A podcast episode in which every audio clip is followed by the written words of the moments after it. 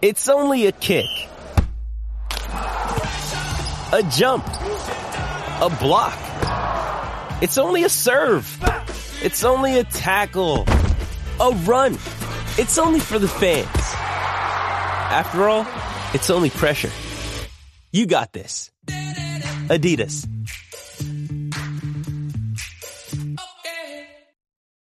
You ready? Showtime. On May 3rd, summer starts with The Fall Guy. Let's do it later. Let's drink a spicy margarita. Make some bad decisions. Yes. Audiences are falling in love with the most entertaining film of the year. Fall guy. Fall guy. Fall guy. That's what the poster said. See Ryan Gosling and Emily Blunt in the movie critics say exists to make you happy. Trying to make it out? Nope. Because I don't either. It's not what I'm into right now. What are you into? Talking. Yeah. The Fall Guy. Only in theaters May 3rd. Rated PG-13.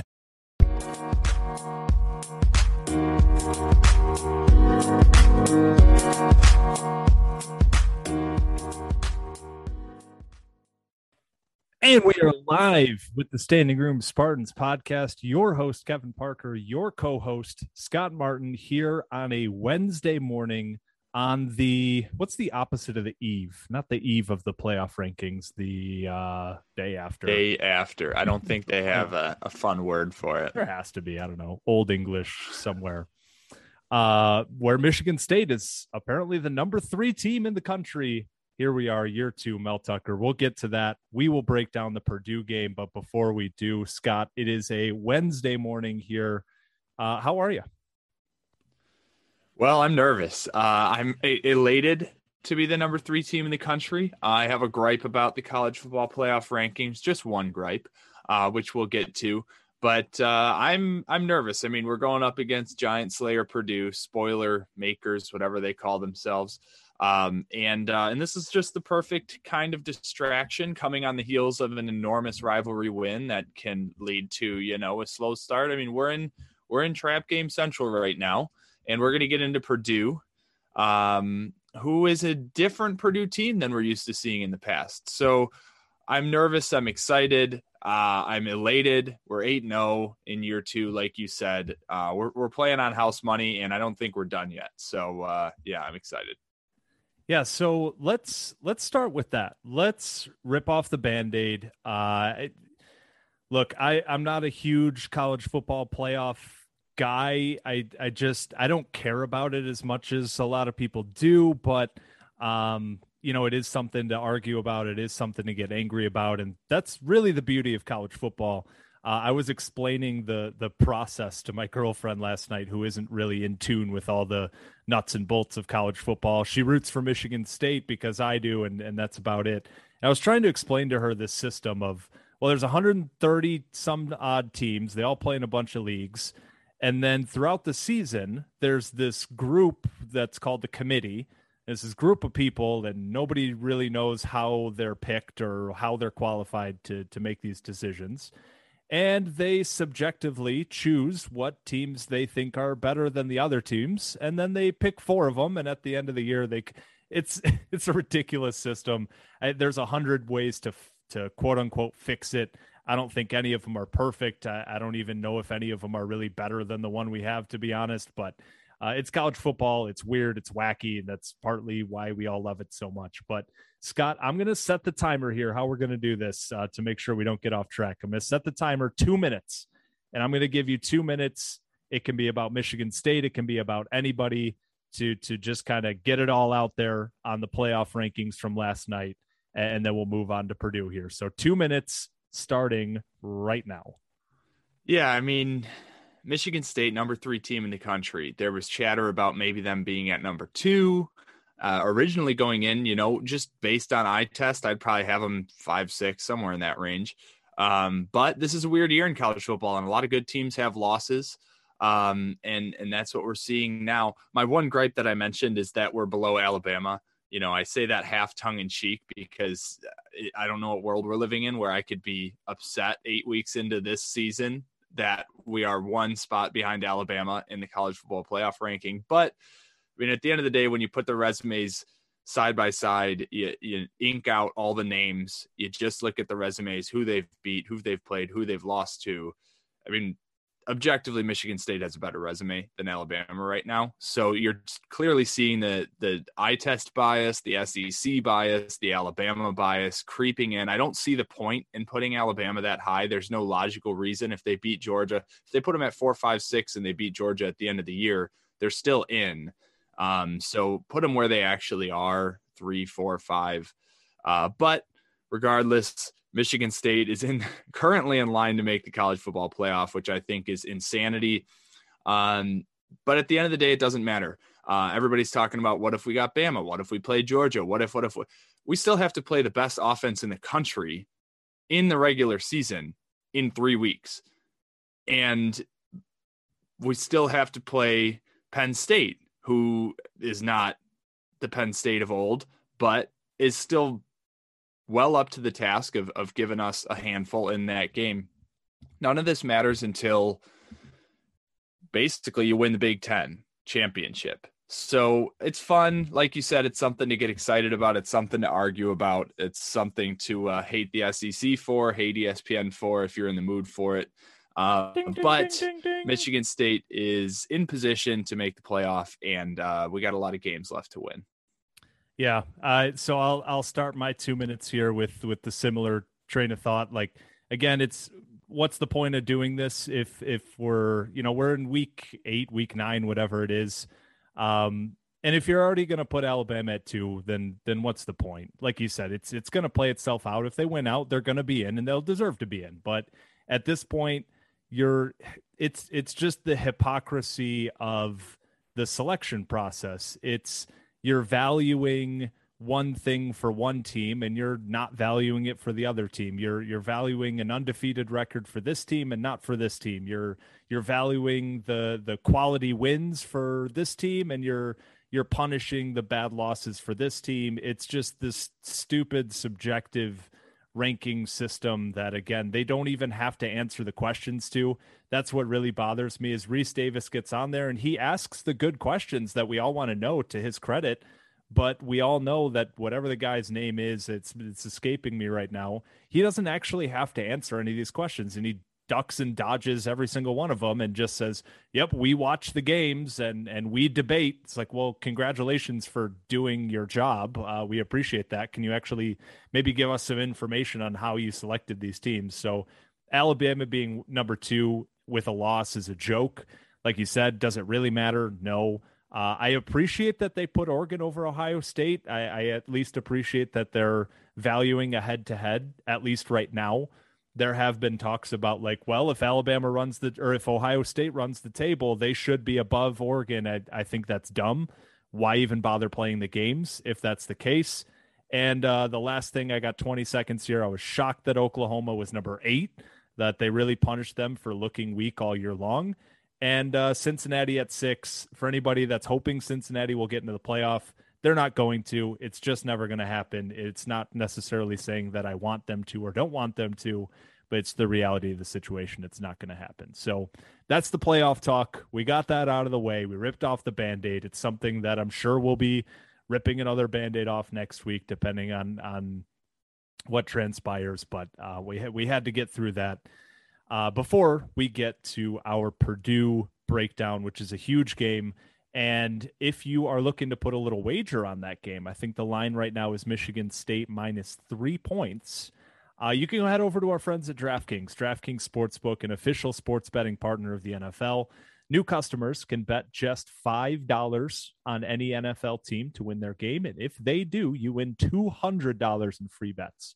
Everyone can play for huge cash prizes all season long. So if it's uh, DraftKings Sportsbook isn't available yet, uh, you can play the the DraftKings daily fantasy sports contest. They have a bunch of stuff on there, giving all new customers free shot at millions of dollars in total prizes with their first deposit. Download the DraftKings Sportsbook app now. Use promo code TPPN for the Pigskin Podcast Network, of which we are a proud member.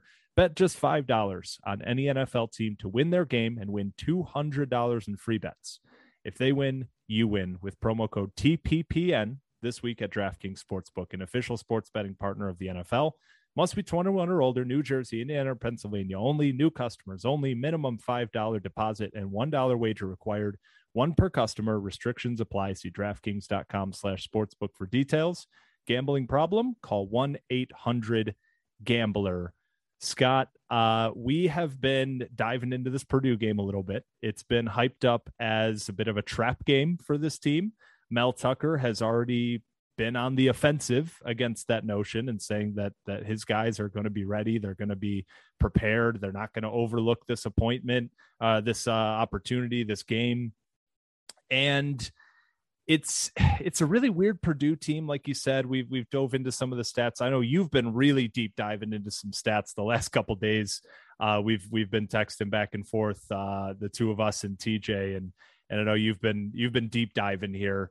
Um, I was going to give you like five minutes to just rattle them all off, but people will be completely lost and confused, so we won't do it that way. But um, I, I don't know. We'll we'll I'll let you kind of take this one wherever you want uh, to start off with with previewing Purdue. Uh, what scares you the most? What makes you feel the most confident? Is is there any way that you want to start this off? Yeah, when we, when I was starting to dive into Purdue before I really looked at the numbers, right? The typical Purdue team was in my head. They they love to throw the ball a lot. They've got a stud wide receiver. They are going to get him the ball as much as possible, run up the score. The defense maybe isn't going to show up, but they're just going to try to beat you in a sprint to the finish line and turn it into a track meet. Um, this is not that Purdue team. Their offense has struggled this year, and their defense has been strong this year. Their defense so far this year has forced they shut out UConn. Say what you want about that. UConn's only been shut out twice this year. It's still UConn. Um, they held Oregon State and Iowa to their lowest scoring outputs of the year. They held Notre Dame, Illinois, and Minnesota to their second lowest scoring outputs of the year. So that's six of their eight opponents so far this year. They've held to either their lowest or second lowest scoring total of the season. This is a good defense. Seven of Purdue's eight games this year have gone under. The only game that hit the over was Wisconsin, which covered by two points, and they lost. So it's weird, right? Because typically, like I said, you'd expect a high scoring game, a bad defense, a good offense. It's completely the opposite this year. They have a strong defense. It's led by a couple of great linebackers. Uh, Jalen Graham just had defensive player of the week in the Big Ten last week. Uh, their defensive end, George Karlaftis, is a Bednarik semifinalist. Hasn't had a great stat year, but still a, a stud defensive end. He's, going to apply a first pressure. round pick. Yeah, yeah. Um, it's a good defense. They have ten interceptions this year. Uh, that's more than one a game. Um, so that's that's where I want to start. I mean, it's it's a weird it's a weird matchup. Uh, I think I'm a if anything with with the way that we play, maybe a little more confident against a team with a style like this than than the Purdue of old um, just because of the way that our defense plays, right? Um, the typical Purdue defense, you put Rondale Moore back there and you give him 15, you know, catches against this defense, he's going to gas you somewhere, but that's not the way that they're playing. They're still passing the ball a lot. They hardly have any rushing yards. Um, their leading rusher has, I think, about 360 yards this year. Um, his name's King, by the way, which is awesome we'll get into some of the names because they've got some great names on this team. But Xander uh, yeah. Horvath is their other uh, running back. So Xander Horvath, they've got a, a, tight end. They're actually their second leading receivers. Their tight end named Payne Durham, which is just an awesome tight end slash superhero name. Um, but yeah, I mean it, the the offense though it starts with David Bell. He is their star. He's probably uh, all Big Ten, potentially all American if he can continue to put up numbers. Uh, not as many scores as people might expect, but uh, he's got 53 receptions for almost 800 yards and four touchdowns this year. And they're going to try to get him the ball as much as possible in every part of the field. Um, and uh, that's going to be the start and maybe the end of their offensive game plan against us. So, yeah, when I look at this, I think you just you do what teams have done to Purdue. You keep the scoring low, and then it really just relies on the offense to unlock a surprisingly staunch Purdue defense. I got a fun. Uh, we'll get to the Purdue defense because there's some numbers there, but uh, you mentioned him, and I got a fun David Bell stat for you. The Purdue wide receiver, he's number three. You're going to see him very often. So he has played in 25 career games, which, uh, you know, given last year's COVID year, we're about halfway through this year, is about two full seasons if you're including, you know, bowl games, uh, two full seasons plus a game played in 25 games. I want you to guess based on his uh, career yards where he would rank in Michigan State all time receiving yards list. All time career receiving yards. Where would David Bell rank on that list? He has played, again, 25 games, just about two seasons, if you're counting bowl games. Hmm. All time? I mean, Yep. Charles Rogers had the two years, right? And uh and He, has he of only needed numbers, two years. but yeah. Um did you did you give me how many yards he had last year? Was that uh, I, I could tell you the only thing I have in front of me is his career yards. So Okay. I'm going to say I mean Michigan State hasn't had like prophetic offenses every year, so uh like 7 or 8. He would be fourth right now Holy- in wow. Michigan State history in career yards. Uh, he has 2,446 yards. He's had 1,400 yard games. Uh, if if you kind of average him out the rest of this year, he would probably pass one or two people and be second or third on the MSU all time list. The guy's a stud, and there's just no way no way around it. He is the focal point of the offense. They're going to look to him on every money down, every third down, every trip to the red zone. They're looking number three's way, and he usually gets the job done. So that that's a huge key to their offense.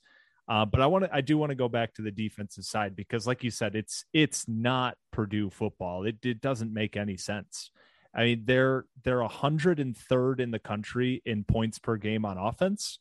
They're 11th in the country in points per game on defense. They're giving up 17 points a game, and, and I know a lot of that is is just a result of some of the teams that they've played, but it, it is an outstanding Purdue defense and one of the keys I think in this game is as we kind of include the MSU side in this and look at some matchups is we've talked about it. The reality is that Payton Thorne on a snap to snap on a down to down basis has not been very good the last couple weeks. We gave him a lot of praise last week for the Michigan game and and and it was a lot of basically how he rebounded from tough spots, how he was he was making clutch plays when we needed. But the reality is, on a down to down, on a snap to snap basis, he had another pretty poor performance after having a, a pretty bad game against Indiana as well. So, uh, if if Payton Thorne, if we're looking at like ways that we could lose this game, right? If if Payton Thorne turns the ball over a couple times, as he's done the last two weeks, uh, if if he isn't hitting those big explosive plays without Jalen Nailor, uh, most likely, I guess I, I, I pretty confidently count him out. They said that he's been running around. It's like okay, well, yeah, he has a hand injury, so I think he could still run. Uh, but I, I'm guessing we won't see him out there. But at the end of the day, it's you're without one of your big time weapons that stretches the field, and and you're going to need to produce in this passing offense. You're going to need to dink and dunk at times. You're going to need to hit some big plays to to Jayden Reed as you have been all year, but you're going to have to avoid those turnovers because last week uh, Purdue played Nebraska, and we know Martinez in Nebraska they're prone to turning the ball over. Purdue picked them off four times. Uh, some of those were just a result of terrible decisions by the quarterback, but some of those were a result of Purdue players making great plays on the ball, and, they're certainly capable of that. And if if you keep giving this offense for as as questionable as it's been, if you keep giving them extra possessions, if you give them good field position a couple times, like I said, David Bell, when he's on the field, he's the best player on the field, and it's been like that for most of his career. So, um, just Payton Thorne really has to step up in this game because uh, after what we've seen the last couple weeks, if we have a similar performance to that, I, we're really going to be on upset alert. And I'm, I'm something that is in terms of keys of the game. That's the number one thing for me. Payton Thorne, not only just to to hang on to the ball and not turn it over, but you got to get back to making those big plays. You got to get back to making those big throws on a consistent basis. Yeah, yeah, I think this is a game though you can win on the ground. Purdue is if there's a, a weakness on the you know the two different phases of the game on defense. Purdue is 47th in the country and allowed rushing yards per game at about 140. They're eighth in the country at passing yards allowed per game. Um, they just don't allow a lot of yards. You mentioned they get interceptions as well. So it's going to be hard. It's another defense it's going to be hard to throw into the teeth of. Um, and I, again, I think you want to be able to control this game on the ground. Um, Purdue, I mean, they're not bad against the run, but they're not exceptional against the run. You've got a Heisman candidate running back. I think this is a game Kenneth Walker can win if the defense does what they need to do. Uh, but you're right. You got to take care of the ball at a minimum. Um, I think the scheme needs to be friendly to Payton Thorne as well. Don't ask too much of him uh, against an opportunistic defense. Uh, and again, you're going to need good offensive line play in both phases to uh, to keep the quarterback clean and to open up holes for Kenneth Walker.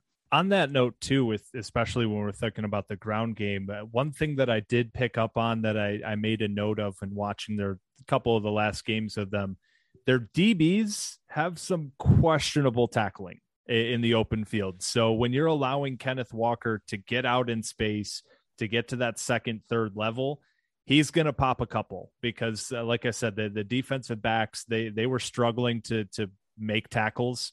Nebraska had quite a few situations where they would just throw that little bubble screen and it's it felt like it was a guaranteed missed tackle on the outside almost every time. So keep an eye on that. If we are able to get guys open in space and and scheme it up in that way, um, I think there are going to be some opportunities there uh, for our offense to to make to pop a couple big plays, whether it's yards after catch or or, or Kenneth Walker busting them off as he has been all year. Yeah. So, I mean, from an offensive game plan perspective, I think it's like I said, it starts with Kenneth Walker, see how much you can get from him on a good day, you're not going to need much more than that. Uh, on a bad day, you're going to have to ask some from Payton Thorne. I think this is a game Payton Thorne may be able to use his legs a little bit more as well. Uh, it's something we've seen flashes of. I don't think it's a big part of the game plan this year because I think they want to keep uh, Payton Thorne's game plan simplified for him. He's still a young quarterback. They want to keep his eyes in one place and not ask too much of him. But you know, if if the arm's struggling, and he has the ability to extend plays, especially against a defense that maybe isn't as fast as some of the other defenses in the Big Ten. Allow him to turn it loose a little bit. We'll see. Um, but yeah, I'm also interested to see the wide receivers. Montorie Foster basically stepped up to the number two wide receiver role last week and leapfrog Trey Mosley. So we'll see if that continues or if Mosley looks more up to the task this week with a, a full week of reps to uh, to prepare for a bigger workload. Maybe the tight ends get a little bit more involved as well. But you know, like we mentioned last week, you lose a little bit of that explosiveness. So you're going to have to be more effective down to down um, maybe without the big plays in the passing game opening up as much. So, uh, all in all, though, I think our offense is up to the task here. I don't think it's going to be their best game of the year, um, but I don't think this Purdue offense, if we want to switch over to that side of the ball, is going to put as much stress on this defense as some of the other offenses in the Big Ten. We mentioned David Bell. He's uh, he's going to put a lot of um, stress on them. But this defense, Kevin, as we went into the college football playoff rankings last night, and you know, we were top five in the AP, top three in the college. I wanted to look at the stats because I wanted to see what backed this up, right? Like how we, we know we're 8 0, but what are we top five in in the country from a performance perspective, from an analytics perspective? And some interesting things started to pop up, and especially in the context of coming off the heels of the Mark Dantonio era, where the game plan was always run it as much as you can get away with, keep your defense off the field as much as possible, only rely on your quarterback when you have to. That has dramatically changed when you look at these numbers. So, we're averaging dead last in the country in defensive plays per game with 87. We are on our defense is on the field more than anyone in the country. Our offense is 103rd in offensive plays per game. So we are in the bottom 30 in total offensive plays at 66. We are in the bottom, I think, 10 in offensive time of possession. So the formula here has turned into score fast, keep your defense on the field as much as possible, and play defense slowly, which, if you have the depth and you have the energy, kind of works with this scheme. We're allowing everybody's everybody's dad and grandfather is just very just can't believe what you just said. Like that, that makes no sense to the curmudgeony old football fan who is all about control the clock, you know, it's about clock management, keep your defense off the field, keep them fresh. It it turns that completely on its head.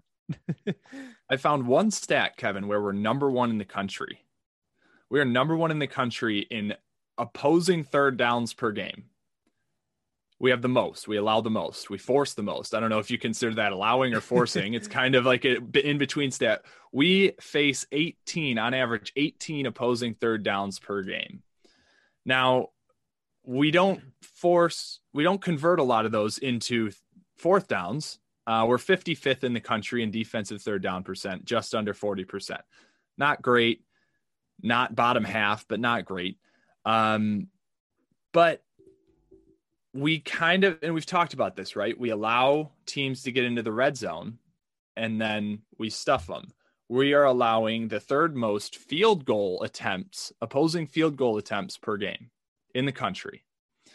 We are allowing the sixth least total points per red zone attempt in the country. And we are sixth. I'll try not to throw too many numbers at you here, but I got two more. So follow me here. We're sixth in the country in our ratio of red zone points allowed versus total points allowed, meaning we're forcing you to get to the red zone to score. And then again, we're third or, um, yeah, third in uh, red zone points per red zone attempt. So you have to get to the red zone to score on us. And then we're forcing you to kick field goal anyway. So, and, and I'll tack on a couple too, because I was, I was throwing a couple numbers around myself and I don't have the ranks in the country for these, but it goes along the similar path. And these are all kind of connected. So if you're kind of losing where we're at here, they're they're all kind of painting the same picture in, a bunch of different ways. I found uh, the percentage of scoring drives that went 10 plus plays. Michigan State's offense is at about 21%. So one out of every five drives is we're really having to drive it 10 plus plays uh, opponents are at 50%. So half of the drives, if if you're going to score on us, you're going to have to to move the ball 10, 10 plays. That that goes into your third downs. Like you're going to have to to keep playing, be, keep being consistent, converting on those third downs, and then the percentage of scoring drives that are touchdowns. Right, pretty similar. Of all the points, are they either touchdowns or field goals? Uh, opponents are at about 53%. So we're forcing you to kick a field goal about half the time if you're going to score on us. Michigan State is at 76%. So when we're scoring, we're scoring touchdowns. When the other team is scoring, they're scoring field goals. And, you know, it's it's the simple adage of like when you go back to the Michigan game last week, they kicked four field goals, two touchdowns, greater than sign, four field goals.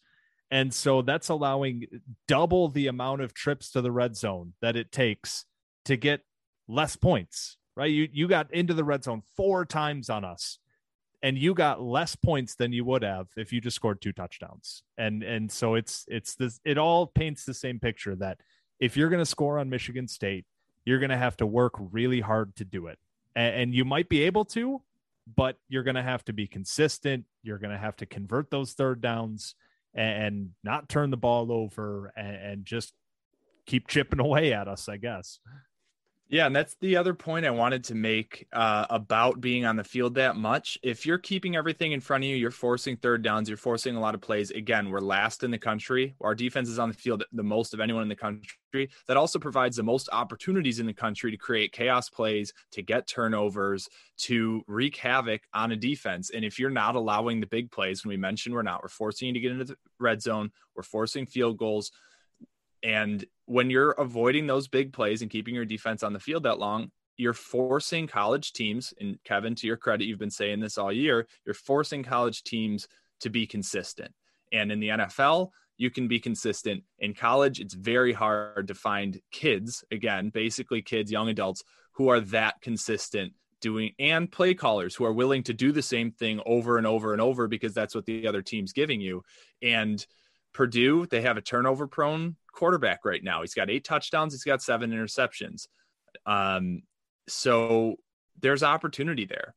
Um, and it's just it's bizarre though. I mentioned, you know, early on, on in the episode coming off of a Dantonio era where it was an entirely different scheme, it feels counterintuitive. And I think early in the year, everyone was really uncomfortable with it. We were giving up a lot of defensive yards. People are like, what's wrong with this defense? Well, when you have a above average offense, this defense, it works really well and it wins you eight games and it loses you none. So um, we seem to have a formula we like here. I think it's going to be effective. The question is, and I'm not sure it'll get exploited this week, but the question is if you end up down in the second half, and we, we have a little bit here from Michigan, but if you get down in the second half, can you get off the field to get your offense can score quickly if you get them the ball, but can you get off the mm-hmm. field to get them the ball quickly? Um, thankfully, our run defense is our stronger side. And in those scenarios, the other team is typically looking to run to keep the clock running. So that plays into your favor, but it's something to monitor when you're playing an effective team like Ohio State. Uh, are you going to be able to get off the field? If you're down to get more possessions to get back into the game. It worked once against Michigan, but I think, like I said, Michigan's offensive scheme played right into our hands in that respect. So it'll be interesting to watch. Um, but anyway, don't want to get too dragged into the analytics. Um, anything else Purdue wise you want to hit on? Yeah, like I, I was just gonna say too, like it, it's there are some things that we're doing on defense that that in a vacuum they seem counterintuitive. It seems weird. It seems like it shouldn't work because we've been so accustomed to to one style of play uh, not only at Michigan State but basically in the sport of football. It's it's there are these old adages for reasons right? It's it, control the clock. Like how, how many times have we heard that in our lives right? Um and it's I, I think Scottie Hazelton to his credit, and I think Mel Tucker as well, because he targeted Scottie Hazelton very pointedly and, and wanted him to be his defensive coordinator because he has this system. And it's it's kind of this philosophy of basically if you asked any offensive coordinator, right? If you if you filled a college offensive coordinator with truth serum and we're like, what do you not want to do? Like when you go out onto the field on Saturday and you see a defense is playing this way, what what makes you the most angry, basically?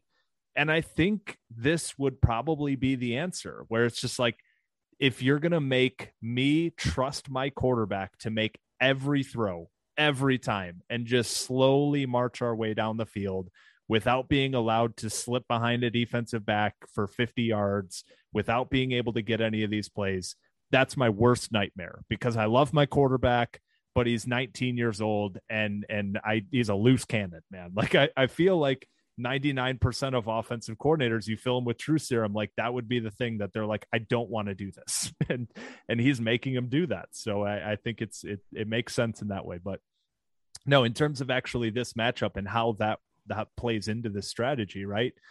Um, the one thing I kind of wrote down, right? Purdue they don't run the ball. They don't really want to run the ball. They don't really try to run the ball. Uh, but that being said, if it starts to work, they'll go back to it. And they showed that a couple times the last few weeks. If if they can rip off a couple chunk plays, they'll go back to it on third and short. They'll go back to it on second and short. Um, so so the thing I, I kind of noted was like just shut it down early. Because if you shut it down early, they're never going to go back to it. They'll abandon it so quickly. It's it's like it, you know, if if three plays in a row in the first quarter don't work running the ball, Jeff Brohm, their coach, is going to be like, "Well, all right, you're running back. You you might as well just sit down the rest of the game. This isn't working today." And they're like, "No, no, no, coach, that that was just three plays. Now, now, it's not the day for that." So he'll abandon it very quickly. So just shut it down, make them one dimensional, and then at that point, play your play your shell play. Don't let David Bell get behind you. He's not eh, for as great a receiver as he is. He's not Jalen Nailor, right? He's more of a you know if if Trey Mosley were like the perfect version of Trey Mosley, that would be it's a possession guy. He'll go up on you one on one. He was more of like the BJ Cunningham, right? It's it's just that eh, it's it's that death by a thousand paper cuts. He'll hit you with 10 to 15 yards over and over and over and over again. His route running is really good. He's really good on on uh, on 50-50 balls. He'll go up and get one on you. But he, he's not really a guy who will get behind you with speed. But if if you let him, he can outrun you. So so just don't let him behind you. They got a couple guys, Milton Wright and TJ Sheffield are potential big play guys. They like to try to get the ball in their hands on the outside. Uh, you mentioned Payne Durham, the tight end, who's, who's really solid in the pass game as well. Uh, but they're going to try to do some some crazy, unique stuff. They're going to put these little orbit screens out there where the wide receivers running all around the field before the play snaps. They're going to try to find matchups. Jeff Brohm does a pretty good job of that. uh, of trying to get a wide receiver out in the slot lined up on a line or on a linebacker. They're going to try to get the running back lined up against the linebacker out in space. They're they're trying to find mismatches all around the field, and if they can't get one, then they're just going to throw it to David Bell. So you have to be disciplined, as we've done a pretty good job of this year. Um, Scott, right now, since we've been doing this, you know, every week, we'll we'll keep the keep the theme going here. The over under is 54 with a three point spread. So Vegas is saying uh, something like what 28, 25, something like that, 29 to 26. Uh, what are you kind of feeling with this one? Are you, are you feeling more of a high scoring affair? I know the Michigan game was much more high scoring than than many people expected it to be. Um, or is this going to be a kind of defensive battle with a Purdue team that's that's really been led by their defense this year? Yeah, so when you look at the Purdue offense, um, they're 103rd in the country in red zone attempts. They've been to the red zone 31 times. They are 103rd in the country in red zone scoring percent. They score on 77% of their red zone attempts. So they're 24 of 31 this year when they get into the red zone in terms of getting some points. Those are both really bad. And they're going up against a team that forces you to get to the red zone and really forces you to really try hard to get into the end zone. If you get there it plays right into our hands on the offensive side. I don't think Purdue gets to 20 points in this game. If they do, it's like two field goals and two touchdowns, or a touchdown and I don't know how many that would be five field goals, whatever it is. um, I think they're going to get plenty of field goals. I think they're going to struggle to score just like everyone else. But I think, especially this Purdue team, I think it's like, honestly, I think 17, 20 points is where they'll end up. So then you're asking Michigan State to get 24, 27 it's going to be close. I think Michigan State is going to struggle a little bit to score as well. Um, unless Kenneth Walker does what he did last week and just has gash after gash after gash getting through the entire defense and hitting home runs. Um, but they're going to be keying in on that as everyone's going to be. I think we're going to go under. Uh, I don't think it's going to be by much. I think it'll only be three, four, five points, but I, am I'm, I'm going to go with the under here. I think both defenses are up to the task, and I think that the way that these teams like to play, it's going to be hard for for both teams to get on the board. Yeah, I, I think I'm with you there. Like I just, you know, on face value, something like a 23 to 20 game seems a lot more likely than a 33 to 30 game. I, I just you kind of get that feeling watching Purdue this year, but all it takes really in, in a game like this is one or two, whether it's a defensive touchdown or whether it's an interception that brings it back to, into, you know, inside the red zone, eh, your starting field position. All it really takes is one or two of those plays, and this game could get weird. That, that's kind of the feeling I'm getting out of it. Purdue has typically been a weird game for us. We've needed like blocked punts to to win these games. We've needed scoop and scores. We've needed pick sixes. Um, I know Doneikos Allen had a huge scoop and score in, in a Purdue game a few years back. I know uh, Darien Harris had a pick six uh, against Purdue a few years back. Um, it just seems like one of those games where weird stuff always tends to happen. A couple fun game notes before we get out of here. Uh, Michigan State is currently, knock on wood, on an eight game win streak against Purdue dating back to 2007. And a very important note is is to keep an eye on. Matt Coghlin, uh, Coghlin, I I never know how to pronounce this guy's name. It's the same as Panasiuk. I, I give up. Uh, three point afters last week didn't attempt a field goal for the first time so far this year, but he now has 368 career points. He needs nine points to tie Brett Swenson, 10 points to pass him for the career scoring record at Michigan State. So keep an eye on that. Nine points to tie it, 10 points to take the lead. Coghlin is, is, is right there on the doorstep. Could get it this week if it's a field goal fest or, or even if it's a high scoring affair. Um, but he's, he's certainly going to set himself up for either this week or, or next week to break that record. So uh, a preemptive congratulations again, knock on wood. Uh, but a, big day for Coghlin could mean a record breaking day. So I uh, wanted to, to throw that one out there as well. Anything else before we wrap this thing up? No, at the end of the day, there's a lot to be distracted by, and I think we got the right guy to cut through that. Mel Tucker, I've liked what I've seen from him in uh, other challenging uh, mental, emotional situations with his team. I think they got their head on straight, so I think they'll be up to the task. Um, but yeah, I mean, as far as trap games go, this one's got all the ingredients. So they're going to have to fight through that, and they're going to have to show up in West Lafayette ready for a fight. And uh, hopefully, the the Spartan faithful will be out there too. It's not too far from Southern Michigan, Southwest Michigan, so hopefully, we'll have a good contingent out there to cheer the guys on. It is funny, like going through Twitter and seeing fans, the whole like one step at a time, guys. We're just looking at Purdue. Like the fans have any control over who wins and loses and how focused the team is. That always cracks me up. Like we're allowed to look ahead. We're, we have no control over these games. Just got to remember that. But uh, no, should be a fun one. Hope everybody enjoys. We'll see you Friday for the picks. Not a great slate of picks this week, but of course we'll have our Michigan State pick. So a, a reason to tune in for you. Um, until Friday, hope everybody has a great middle of the week here. It's hump day and and hope you enjoy. So go green. Go white. Take care, folks.